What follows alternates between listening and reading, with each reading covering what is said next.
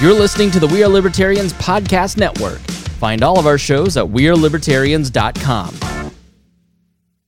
Mom deserves the best, and there's no better place to shop for Mother's Day than Whole Foods Market. They're your destination for unbeatable savings, from premium gifts to show-stopping flowers and irresistible desserts. Start by saving 33% with Prime on all body care and candles. Then get a 15-stem bunch of tulips for just $9.99 each with Prime. Round out Mom's menu with festive rosé, irresistible berry chantilly cake, and more special treats. Come celebrate Mother's Day at Whole Foods Market. Episode 27 The Paradox.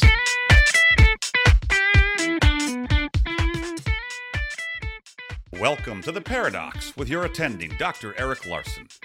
He is a practicing anesthesiologist and clinical assistant professor at Michigan State University College of Human Medicine. Listen in as he takes you behind the scenes of what practicing medicine in today's ever changing world is like with another doctor. The Paradox is a fun and accidentally informative show for physicians, patients, or anyone who has ever found themselves in a waiting room.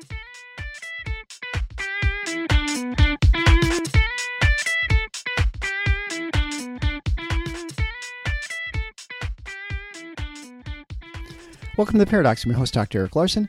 Today, you're in for a real treat. We're going to talk about the opioid crisis, which everyone's familiar with. I know when I started residency, no one knew what an opioid was outside of medicine, and now sort of it's common common nomenclature for the lay public. Uh, it used to be just called narcotics because they were illicit drugs, uh, but now everyone knows them as opioids or basically things that are derived from opium or morphine like medications. If you're a returning listener, thank you so much for coming back. If you're a new listener, please be sure to subscribe and thank you so much for joining us in the show. I think you're in for quite a treat as I'll be discussing the opioid problems with Dr. Howard Grattan, who is a PM&R or physical medicine and rehabilitation specialist who is specialized in pain and works at the Columbia Pain and Spine Institute in Portland, Oregon. We're going to talk about addiction, withdrawal symptoms, why this crisis exists, who's to blame, who's not to blame, and essentially we're going to come to the conclusion that it's a very nuanced uh, problem. It's not one that's easily solved by legislation. We will talk about some legislative problems and some legislative solutions. We will then discuss the real solution and how that's very hard to achieve, but one that we probably should strive for.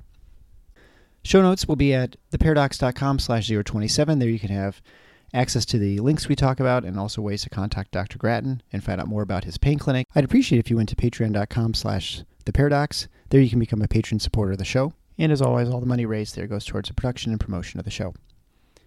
But without further ado, this is the discussion I had with Dr. Howard Grattan and the opioid crisis. Enjoy.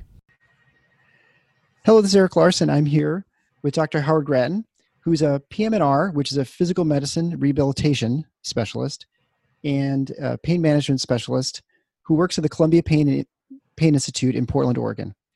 He completed his medical school residency and just for good measure, his fellowship all at Loma Linda University out in California. And today we're going to be talking about opioids. And for those of you who don't know what an opioid is, it's basically morphine or any sort of derivative morphine like pain medication. Uh, also, an important thing at PM&R is especially, which is not known to many people when you think of doctors, I think, it's um, it is a specialty that focuses on the rehabilitation after injuries. Uh, and then you did a subspecialty obviously in pain.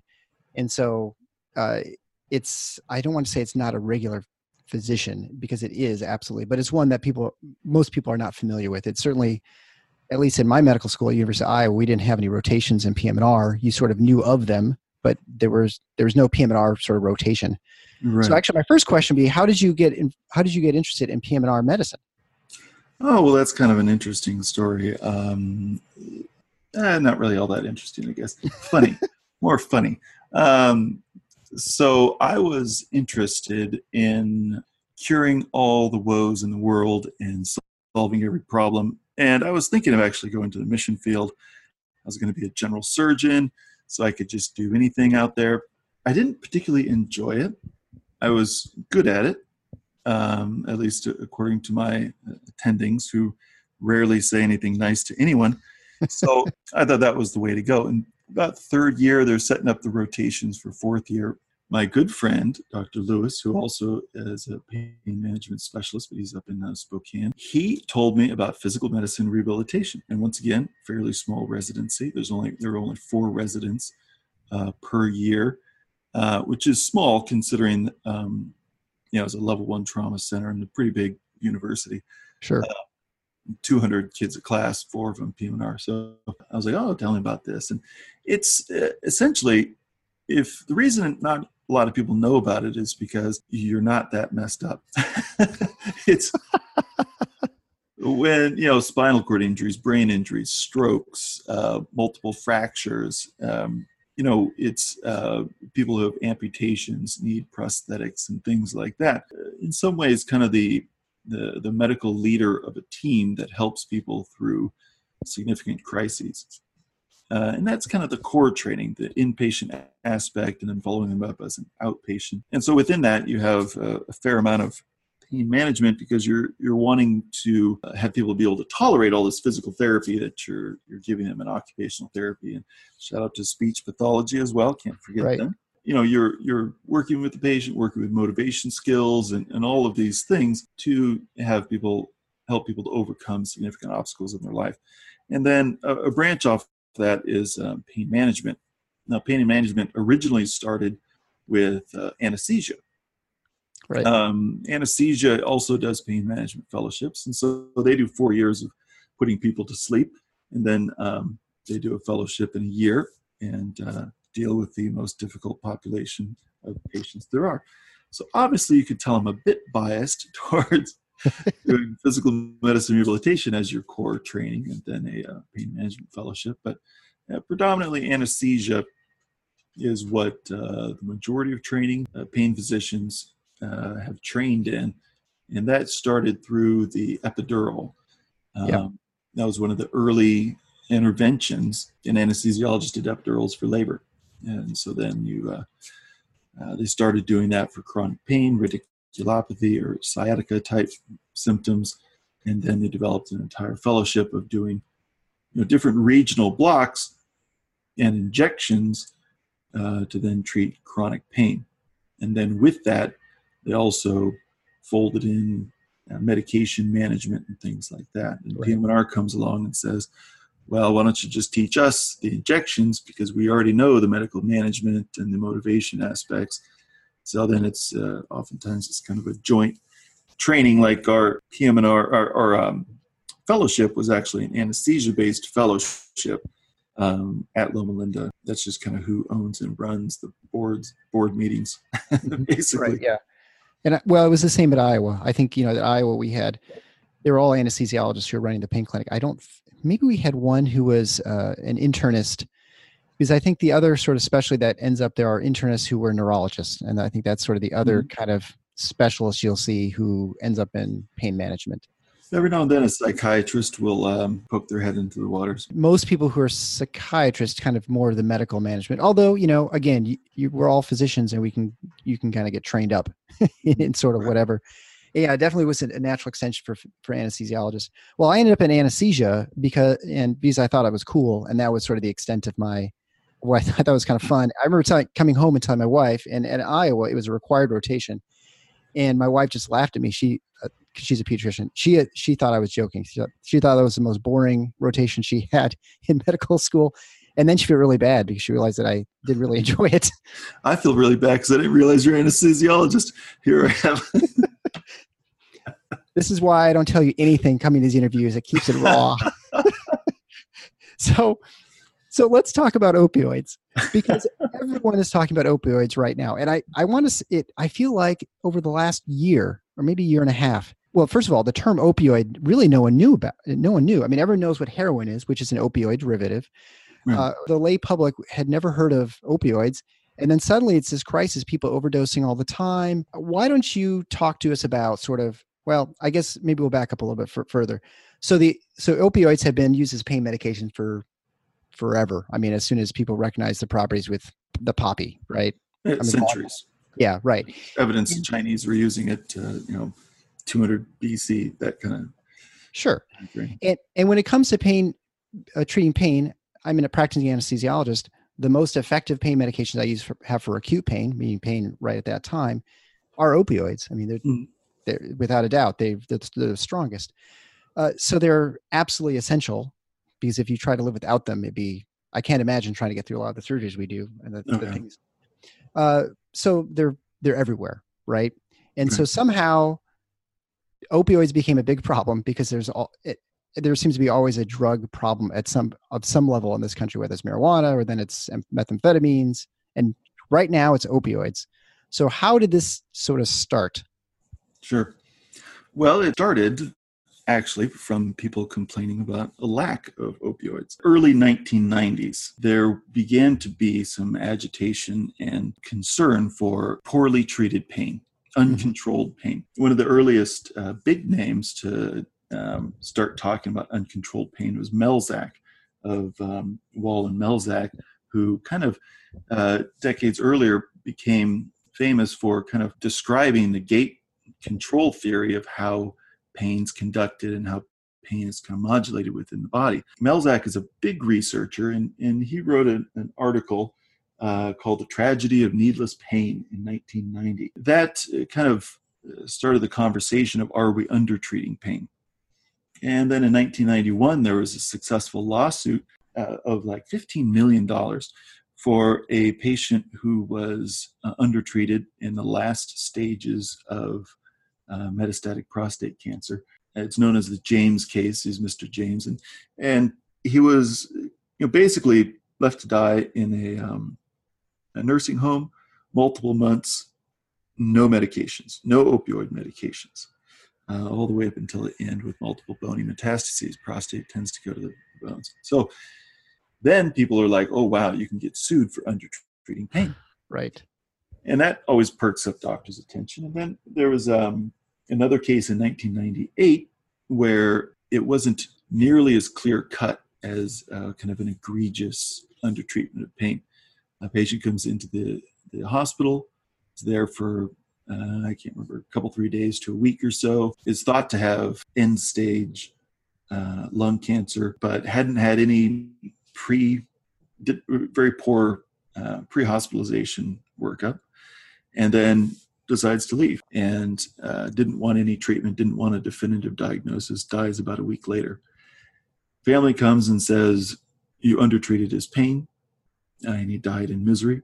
Mm-hmm. Um, and then the hospital is like, Well, I mean, he was here for a while, he, he left before he got his final diagnosis. I mean, what responsibility do we have to treat his pain? Anyway, they still won and got millions of dollars. So then that really kind of kicks off. And at the same time, there is a kind of a change in the impetus to um, really treat uh, pain. So in 97, uh, right before this lawsuit, JCAHO, which is the, um, uh, the accrediting body of hospitals, uh, decided that pain was being undertreated and they declared it the fifth vital sign. What year did you finish your training? So I finished. Yeah, I was actually going to say because when I first remembered, it was the the fifth vital sign was coming to probably into vogue right about then because I finished the right. end of the '90s. So I graduated in 2000, and so it was blood pressure, heart rate, temperature, respiratory rate, and then the fifth vital sign was what is your pain, zero to ten, right? And so that was a new emphasis through the VA, I think, and also uh, through, like you said, JCAHO sort of impetus or yeah, pushing yeah, it to the hospitals. And so uh, this became um, a big things. So I finished med school in 02, and so I was going through um, my residency and fellowship shortly after. And you know, I'd frequently have patients say, you know, it's my right to pain control. You have to write more pain medications. Yeah. Um, it was this huge push to uh, adequately treat pain. Um, and then the uh, government got involved in the year 2000, uh, called the Pain Relief Promotion Act of 2000. It uh, stated in there that the, the first decade of the 21st century is the decade for pain control. There was uh, shortly after that in 01, the physicians, uh, there was an article called uh, The Physician's Legal Duty to Relieve Suffering. And so you can see kind of how this is snowballing, where, yeah. you know, there's, there's more and more uh, emphasis on treating pain. And then studies started coming out uh, talking about how patients were undertreated in regards to their uh, post-op pain medications, chronic pain medications, And at the same time, there was a lot of studies that were starting to delve into long term use of opioid medications. And the initial studies, you know, you're, you're talking about a year's length, maybe two years' length, um, which is turns out to be too short of a time. It's not long term. right. Yeah. Um, but you can see why, you know, if somebody was having, you know, if you're going to have some kind of a study, you can't just drag it on forever. I mean, you got to get that thing out there at some point. And most studies are done by residents and med students and things like that, you know, doing a lot of the, the groundwork and then the attendings kind of put their name on it. So you can't really have a multi-year study because you know you got to get this out there you got to get got to get published. published. right and so it, it showed that uh, rates of addiction were very low and that tolerance was extremely common and uh, you could relieve tolerance by increasing the dose and that would then regain the pain control the mantra was that oh well you know it's, it's been six months they're going to become tolerant just you know increase the dose typical dose increase is 50 to 100% in order to regain pain control. Mm-hmm. So if you got somebody who's uh, on pain management, every six months to a year, you're increasing the dose by 50 to 100%. You know, it's, it's, you can see how this is kind of a brewing storm. So now you've got all these people on opioid medications, all these doctors who are thinking they're doing what's uh, best and what's right you now have several different formulations of long-term opioid medications or chronic i'm sorry not long-term chronic release opioid medications like ms-contin the uh, fentanyl patch the oxycontin the notorious oxycontin a lot of the early uh, long-term uh, slow release pain medications didn't have a very consistent release profile Mm-hmm. So you get about a 50% dump as an immediate release with MS-Contin and OxyContin. The biggest pill of OxyContin is 80 milligrams. So you're talking 40 of that is an immediate release. And then the other 40 is stretched out over 12 hours. And that's regardless of the ease of defeating the long term slow release formulation. So they're kind of a, a hard ceramic pill. And then the oxy uh, is stuffed in that thing somehow. Um, and then it slowly filters out over time in your gut. Well, addicts are smart, um, or at least smart enough, and uh, they just grind that stuff up and snort it. So now you've got you know an entire day's worth of opioid medication right there in a little pile that you can just snort. It doesn't matter what form, you know, however long this pill uh, is supposed to last and how slow it's supposed to release. You know, if it's a defeatable pill, you know, people are going to abuse it. And even if they don't specifically try to defeat the pill in order to abuse it, you're still getting a 50% dump right at the beginning. Right. I mean, if you can use chemistry to develop something, you use chemistry to take it apart, right? I mean, I think. Yeah. Yeah. Exactly. That's and yeah. So so basically, you have you have a setup here for potential problems, right? You have people who have pain, and there's no shortage of people who have acute pain and chronic pain in this country. There are millions, Absolutely. tens of millions of people who suffer from it at some point in their life uh, you have an environment now in the late 90s uh, where you've had a couple cases of litigation where people where physicians are sued for undertreating something you have an emphasis uh, from an ethical and sort of uh, empathetic sort of I mean reason for treating suffering. I mean that's part of the reason we go into medicine to not, to gain that personal relationship with the patients and help them in their journey to get better. And part of that is to help you feel better if we can. And so you are encouraged, obviously, to treat pain because you don't want to see suffering. And and the body uh, and the body of research was still hadn't really fully described the long term consequences of chronic right. opioid medication. Right. And I think, you know, it's not unreasonable. There are plenty of studies that saying that the stress response from having being in pain for a long time is damaging to the body as well. So you could you could make Absolutely. a scientific argument too that you should be treating pain as best as you can for healthy you know physiologic reasons for the for the body mm-hmm. then we have a push from the government or at least quasi-governmental agencies in that that we're going to recognize pain is so important that we're going to treat as a fifth vital sign and so you have to keep track of this it's probably going to be a measure for how what kind of quality your hospital has or your your treatment. So you've at this point by the late 90s, early 2000s, you now have environment where there's every reason to prescribe pain medication, or opioid medication, and there's really no disincentive to it because, I mean, the DEA occasionally would sort of start tra- cracking down, but it wasn't until probably what would you say, like 2010 or around there, where the DA started going after physicians, like saying, okay, people are prescribing millions right. of you know of pills, and we got some we got some problems now.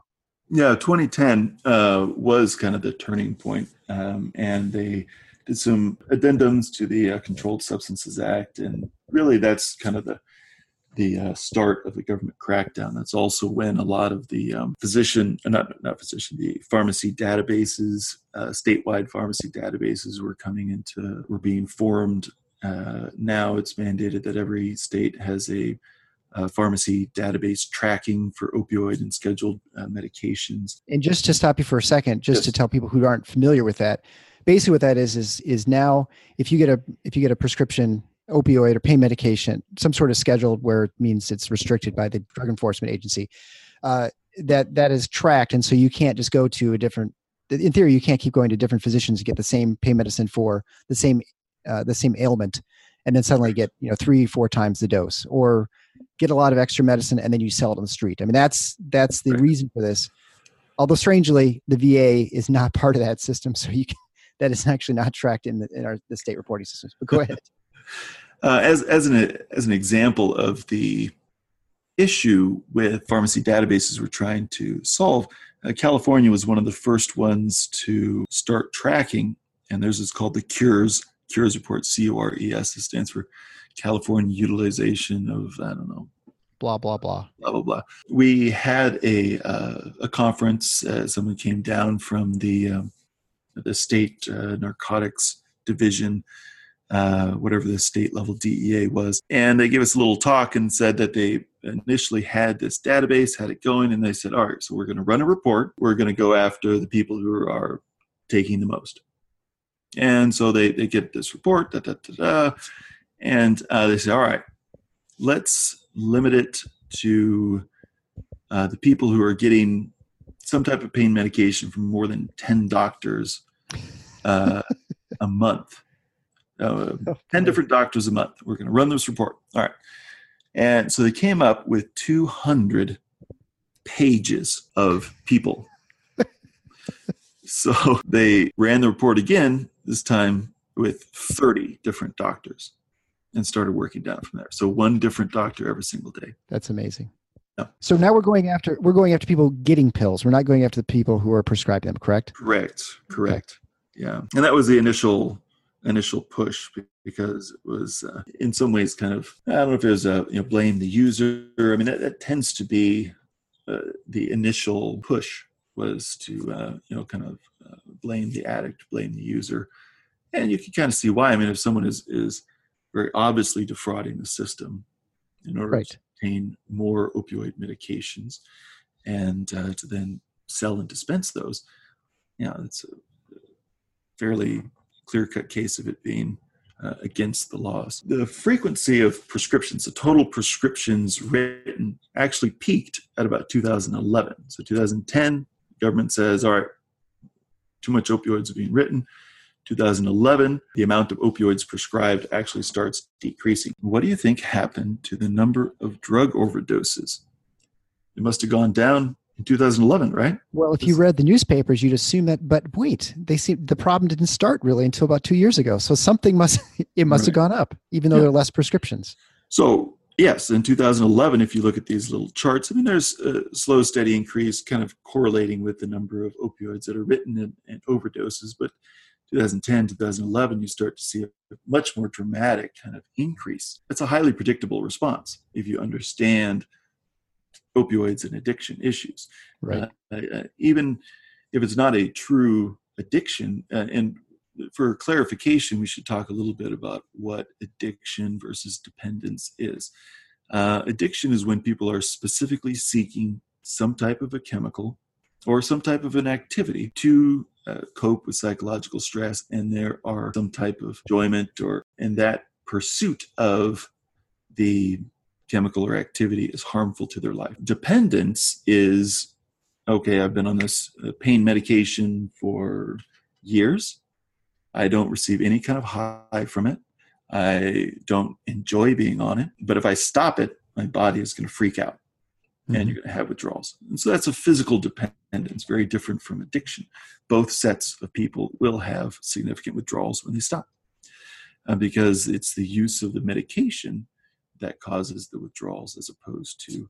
Uh, so the addiction is a psychological component to misuse of the medication and the other is kind of more of a physical issue. But even if you have a, a, someone who is in significant pain, using their medications completely appropriately, and is now dependent on the medication, is now seen as having an excessively high dose by the governing bodies or by the primary care physician, and say, "I'm not going to write this medication for you anymore. We have to come down. We have to do something." Everyone is on our back. DEA is starting to bust doctors for overprescribing. You're coming down off your medications. So, most of the time, people don't overdose if they're steady. Your overdoses tend to happen when there is a disruption and then an overuse. If you're cut down in your pain medications, you know, a doctor decides, okay, well, it's now required that you get urine drug screens every so often. Oh, you had an extra hydrocodone in your urine drug screen, you're only supposed to be on oxycodone. I'm cutting you off. Yeah. So they get cut off. They're out, go through withdrawals, find a different doctor in a couple of months, and the doctor says, you know, what were you on? Oh, I was on oxy this and this and this. Okay, boom, here you go. And then you overdose because you've lost that tolerance and that uh, to the medication. Right. Much more likely to overdose, particularly if you're, you know, in a a chronically ill population that doesn't have a whole lot of reserves, or you're already some type of a CO2 retainer, you know, you don't have very good lungs. Um, and, you know, once you start to breathe slower, you're retaining the CO2, and then your body says, you know, why breathe?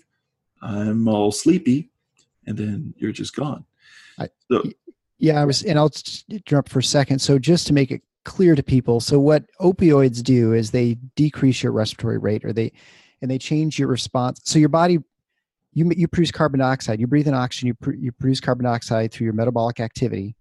And so that is what dictates how fast you breathe. So if you're more active, you're producing more CO2. Let's let's say you're running, you breathe faster.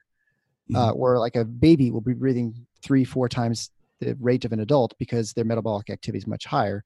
So anyway, so the CO2 level dictates how much how fast you breathe but uh, but it's blunted by the opioids additionally if you are someone who is older like you mentioned with less reserves then you are potentially at greater risk because your your CO2 levels, your carbon dioxide levels can get up to a certain point, and when they get to a certain point, they actually cause sedation all by itself. Exactly. And so, occasionally, there's this there's this very small window where you're awake enough to breathe, eh, but if that CO2 gets up too high, then you're going to go back to sleep. And so, the reason people overdose on this is is not from like the heart failure or something like that specifically it's it's because they basically stop breathing right and so and so what you're saying is that you you had a certain amount that you needed uh, that you required and then now it's got your tolerance is gone and so you go back in your previous dose that you were on maybe two months ago and now it's far more than than than your body would just can handle and you just mm. it blunts your response to breathe and you stop breathing and then you die right and so uh, same thing with addicts. I mean, if you uh, look at the different news, anytime that um, you know some famous person dies or something like that, and there's oftentimes some type of a story of oh they were doing so well, they were in recovery, and we really thought this was going to be they were they were going to make it this time, right? And then the overdose, and it's oftentimes that that you know first time going back to the drug. You now have kind of people using less medications less frequently more oversight, and you have increasing and increasing numbers of deaths. More people are turning to the street to uh, achieve their pain control that they previously felt that they had. Mm-hmm. And so uh, heroin is more popular than ever. Fentanyl uh, is now entering into the mix in the illicit world, uh, coming from who knows where. I haven't really followed up. Someone, I mean, that's a synthetic opioid, right? So someone's making that right. some, or being stolen from somewhere. Yeah. yeah, I mean, I, I don't know. It's it, obviously you know it's extremely potent, so you don't need a whole ton of it. And there is a kind of an economic law, I should say, uh, where if you make something illegal, you're going to make it more potent and dangerous. And you've seen that with marijuana. You know, it's like 30 times as potent as it was in the 60s because you make it more potent in order to smuggle it. Uh, cocaine more potent, you know, opioids more potent. So there's always this kind of drive to make things more potent anytime you have to smuggle it.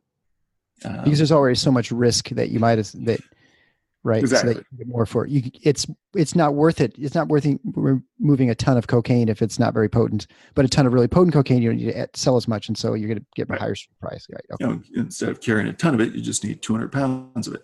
Right. It's easier to uh, so you know fentanyl i mean it's extremely potent so you need a couple vials and i, I don't know. I mean it, it, it would be uh, much easier to move. I don't know. Do they have like crystallized forms of fentanyl? I mean how did well, uh, you know, fentanyl is interesting. Uh, it you can just actually uh, fentanyl you could just put on a mucous membrane; it would be effective. So there are all sorts of delivery mechanisms for fentanyl that we've used to help with, like, especially the pediatric population. Right? If you don't want to start an IV or something, or um, and you want to give a little bit of pain medication, you can give some.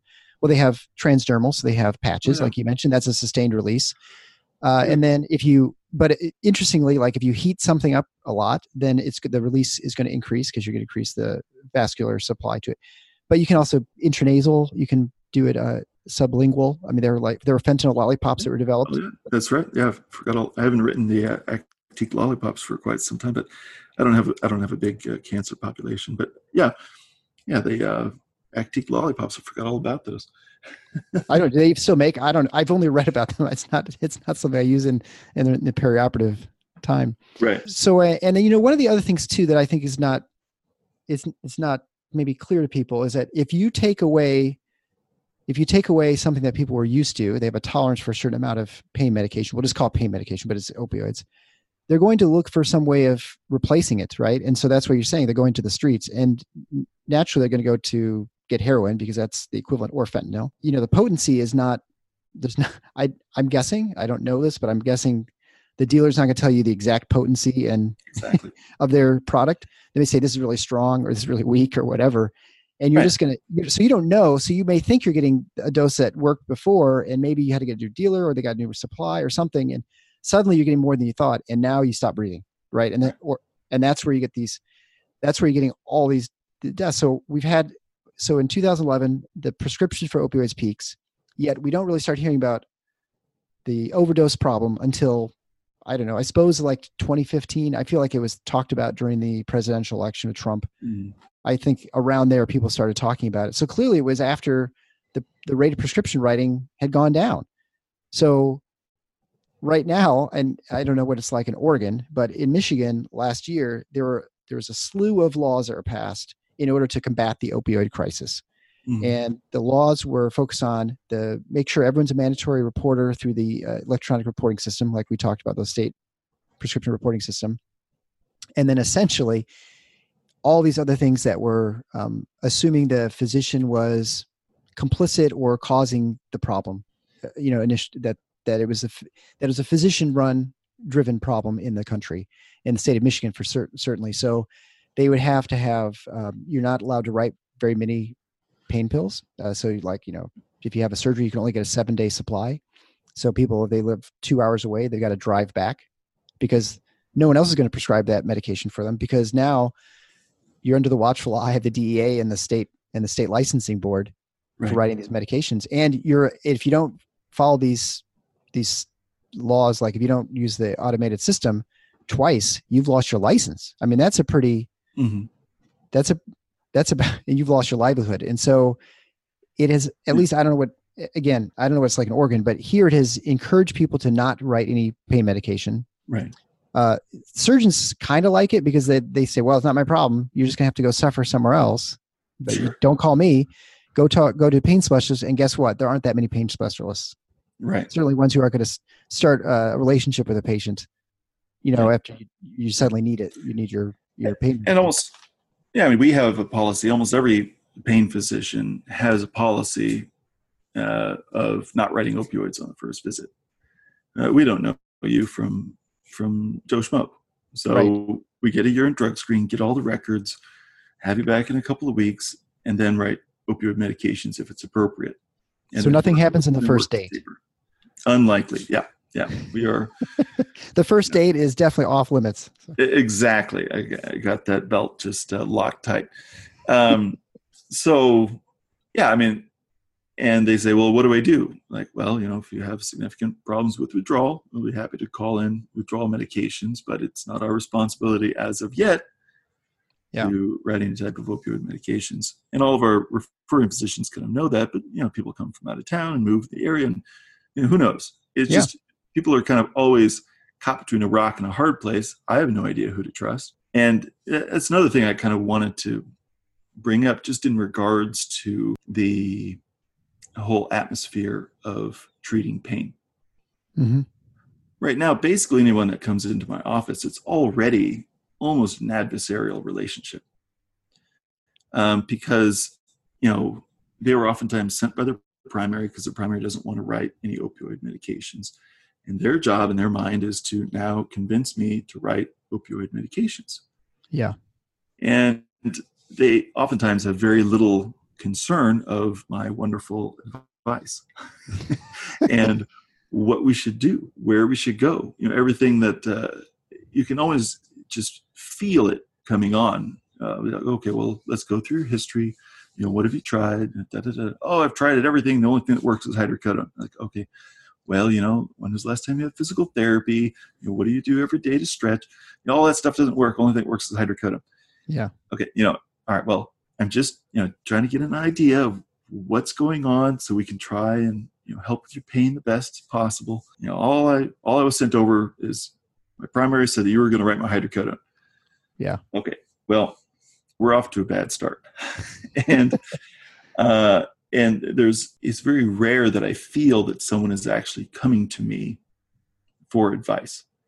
You know, if if a lot of these medications weren't as controlled, then people would just come in and say, "Hey, doc, you know, I am taking, you know, five morphines a day, and it helps, but it makes me feel a little weird, and I'm really worried that I'm just hooked on this stuff, and I'm I'm working right now, but you know, it's it's kind of, I'm really worried that uh, it's going to affect my work.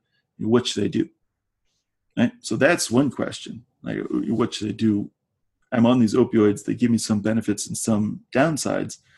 Help me out here. Yeah. That's not really a conversation that we ever really have, because everything is kind of masked and hidden behind this, you know, conversation that we're not really having, which is, I want my pills. I'm super scared that you're not going to write me pills because of everything on the news, and I'm really Yeah. afraid of withdrawals. I've had it happen before because you know I was on vacation and I dropped my pills. And I had to go through withdrawals on vacation. It was a horrible experience, or something like that. Sure. Everybody who's been on pain pills for a long time has had, you know, some type of a time when they were off. And the first stage of withdrawal is not the shaking chills in a corner throwing up.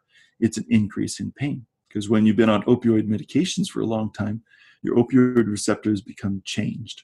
They're not as effective. Uh, your body creates additional pain receptors and you become hypersensitive to pain.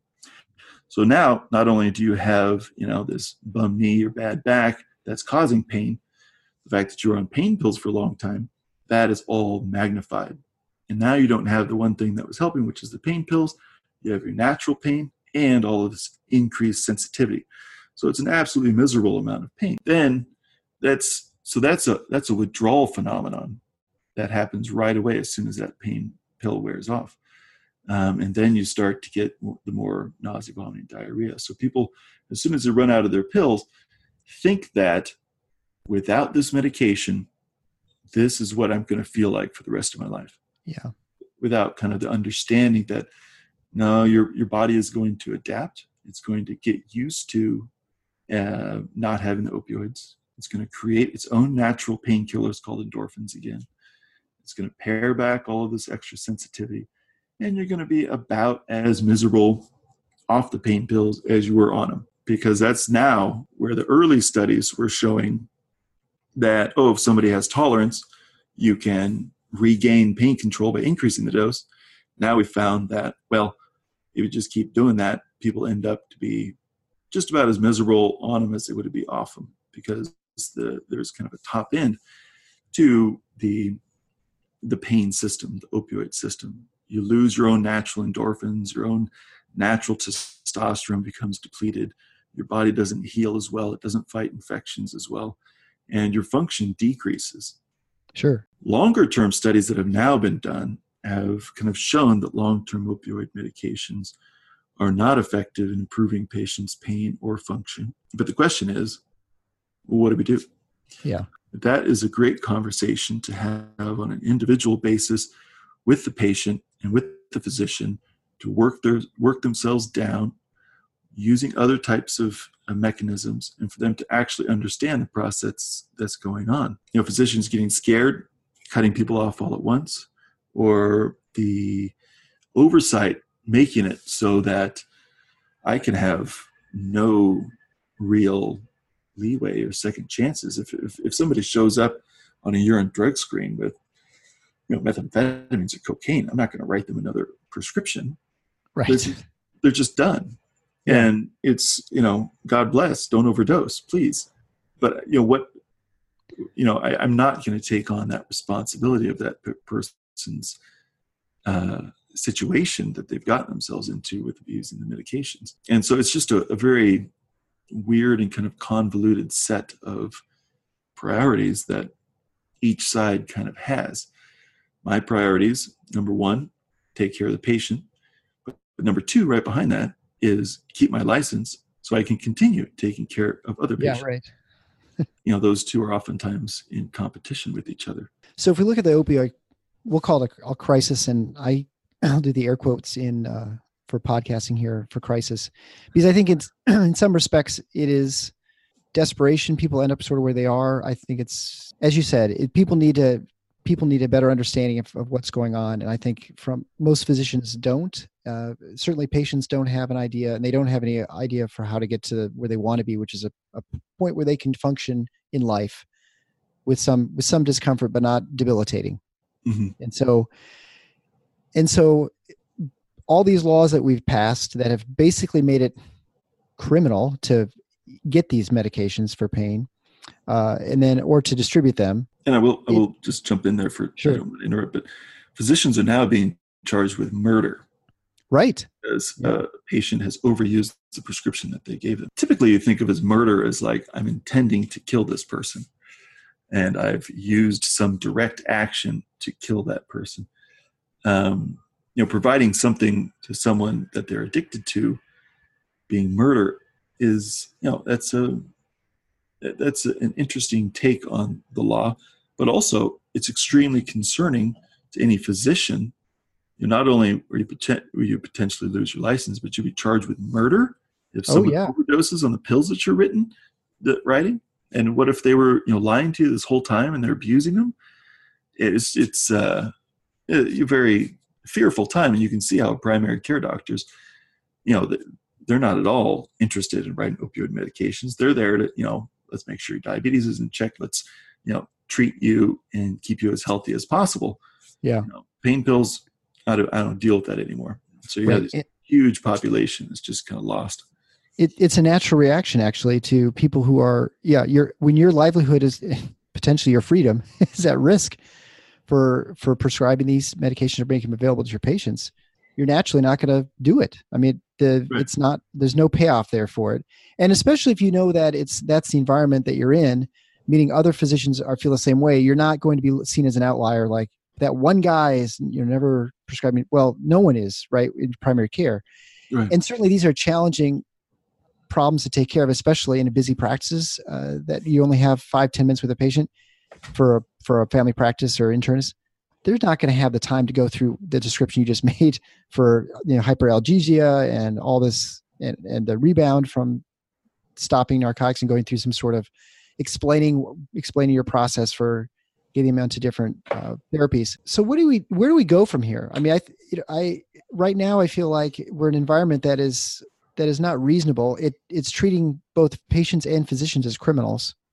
Mm-hmm. Uh, and and as physicians we're now the only ones we're the gatekeepers for this the only thing that's going to make these people feel better or that's their their impression and so they're going to go to any lengths to to get it and if they can't get it from us they're going to go to the streets and get it but you Hmm. think but uh, having a, a more realistic conversation that's with their physician like you said would be a better a better route to try and fix this problem to to to explain why they're having this problem and to explain strategies for getting off of them. I mean, obviously, some people are going to want them. They enjoy that, just like people enjoy alcohol and just being drunk all the time. There's some ways you can't Right. treat that, but probably most people don't like that dependence on having having be on morphine all day long and not being able to poop because Right.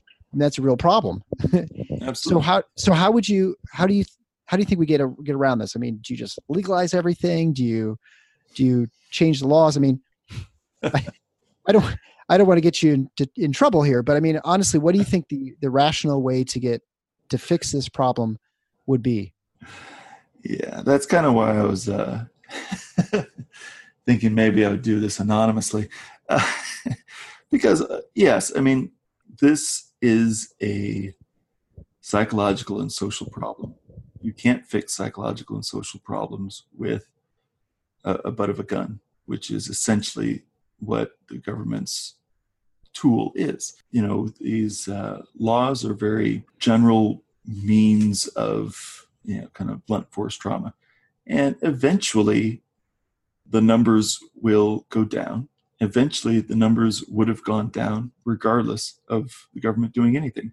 And then the government's going to take credit and people are going to kind of forget that this happened. I don't think it is helpful at all what the government is doing. Um, because if you recall, I, I mentioned how the research has evolved. Yeah. Uh, the research has evolved to now show that it's not very helpful. And so my clinical practice was was changing in early 2000s, right? Yeah. Because that was when some of this research was coming out. It's like this there's no way this is healthy or worthwhile to have these people on all these high dose medications. In the fellowship, the, the fellowship I went through was a pretty high prescribing fellowship, following all the you know fifth vital sign, you know, Yeah, all the guidelines. all, all the guidelines. You know, they're following them to the T. Uh, and I was just like, this this doesn't seem to be working, uh, and I don't think this is very helpful. So my practice was trying to be fairly opioid sparing, and the research has borne that out. And so, just in general, doctors have been moving away from writing opioid medications following the research. Insurance companies are also very interested in following the research and saying, okay, well, yeah, your doctor can write you whatever, but there's no research showing that that's helpful. We're not going to pay for it. If you want to pay for it, fine, knock yourself out. Mhm. But you know, we're not going to be paying for all these high dose opioid medications. Then you would have a more uh, kind of a civil uh, decompression of all of this opioid overuse uh, without the kind of fear and uh, gaps in treatment, this breaking of this uh, patient physician relationship that tends to cause people to go to the street or go to a different physician who doesn't know them as well. And then other types of opioids are written or, you know, and then also the, the line that goes on somewhat of an understandable hiding of the truth that patients will have. All right, new physician, last one kicked me out. I better start hoarding medications and I'm going to say that I am on, you know, five morphines instead of three Right. or, or whatever, right? Mhm. And, you know, so, you know, once again, patients aren't dumb. They kind of see all this stuff rolling out. They're going to want to create their own little stockpile. Where does that stockpile end up? You know, maybe it gets stolen. Maybe their kids take it and they have an overdose. You know, Yeah, so, right. Uh, you've, you've got all of these little unintended consequences that uh, were very predictable. Uh, it's it's going to be a while before all this kind of unwinds. Yeah. And, I guess you know that if you were a libertarian, you'd say, "Oh, you just legalize everything, and that'll fix all problems." Well, it's not going to fix all the problems because people are still going to, like you said, people are still going to overdose. The wrong people are going to get it. People aren't going to know how to use the, the medications properly. It's going to cause all kinds of problems too. And so, ultimately, you're going to have lots of problems when any sort, you have any sort of medication like this. There are all sorts of risks involved. Yeah. And so, you can't fix that. And so I guess the question is, what's the what's the most humane way to treat people in pain and to uh, have people try and solve these issues of pain control? Mm. Is it you know is it throwing physicians and patients in prison? I don't know. I mean, I don't. I I guess you know that's a hard. That's a that's a long, a whole other podcast, maybe a long series. So I guess I guess the whole point of this of today's discussion, the hope was is to recognize that it's not as simple as what you hear on TV or what you see in the, read the papers. Uh, are there papers anymore? I guess not really, right? Uh, but essentially, it's not just like oh, there's a couple guys who are prescribing too much, uh, too many pain medications, or there are these dealers out there, or these unscrupulous people. It's it's a super complicated problem, right? And Right. it's it's not it, and it it's it has physiologic, meaning that your your body affects how you uh, how you respond to things, and so it's not something you can easily just pass a couple laws and fix it. Like most things, most things are nuanced, and unfortunately, the law is not a nuanced device of fixing any problem.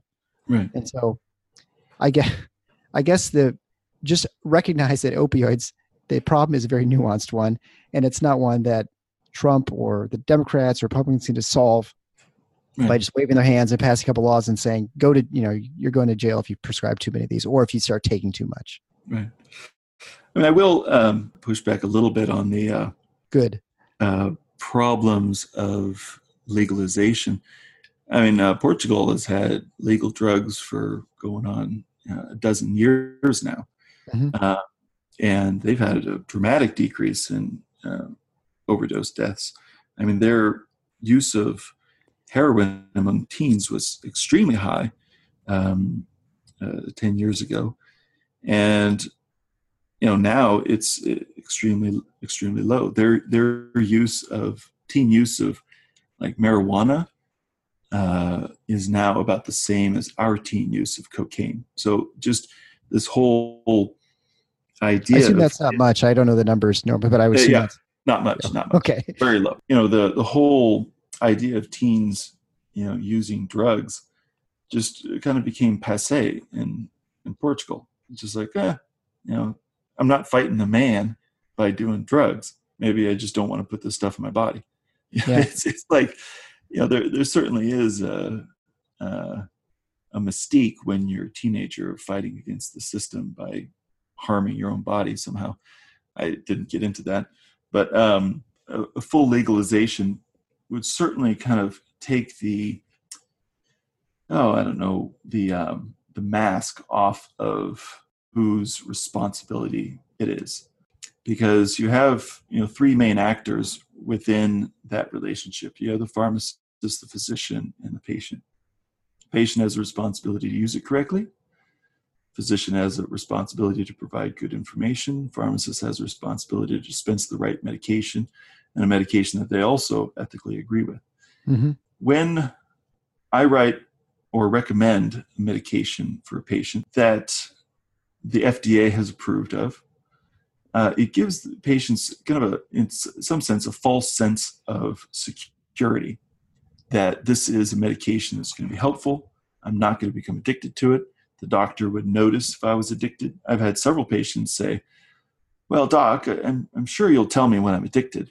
No, I, I have no idea. how, would, how would I ever know that? You know, Yeah. it's, yeah, I see you once a month, once every other month, and you, you just tell me, oh, your pain's better or the same. I mean, it's, Yeah, right. I'm never going to know that you're addicted to this medication or using it inappropriately. If the patient, you know, was able to actively and legally go out and get hardcore drugs, they would really have the responsibility of saying, okay, is this something I want to put in my body? Yeah.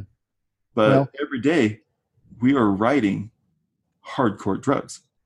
Uh, amphetamines, there's been studies that show that uh, Ritalin is if you if you give a meth addict methamphetamines or Ritalin crushed up and you say choose between the two, it's a 50-50 split, which they prefer. It's a likability study.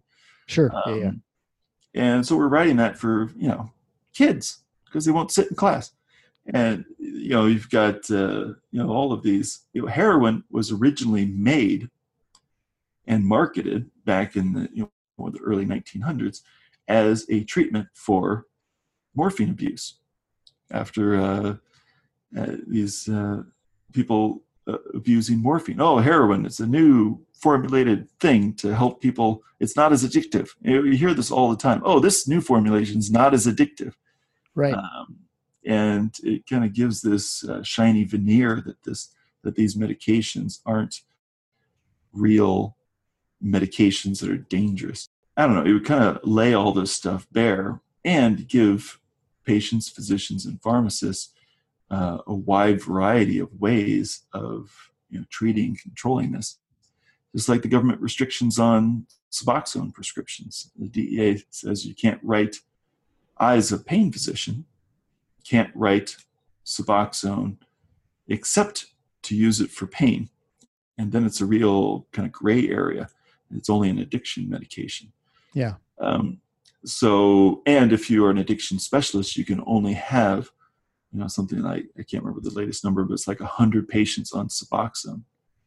So there's this uh, huge limitation of, you know, addiction specialists, addiction specialists that have openings to get into some type of an opioid maintenance treatment. Yeah.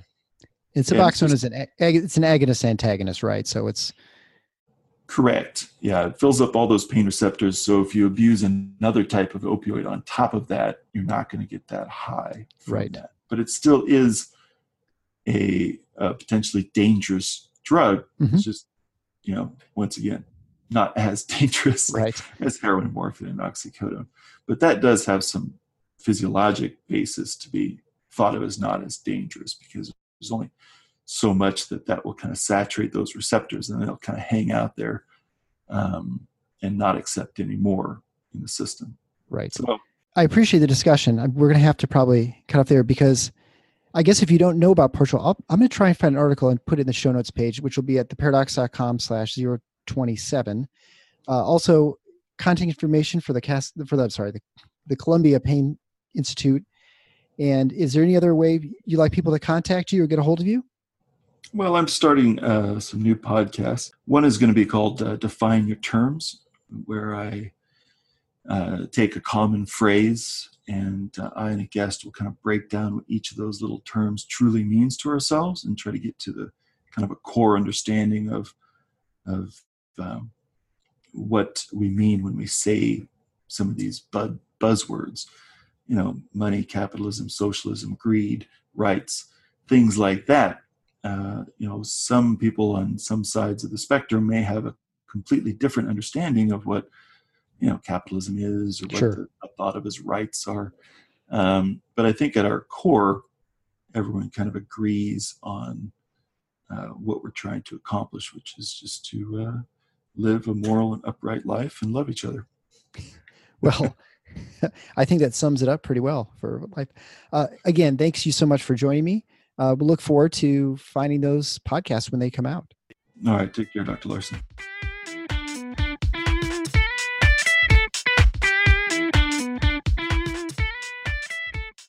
Thanks for listening to The Paradox.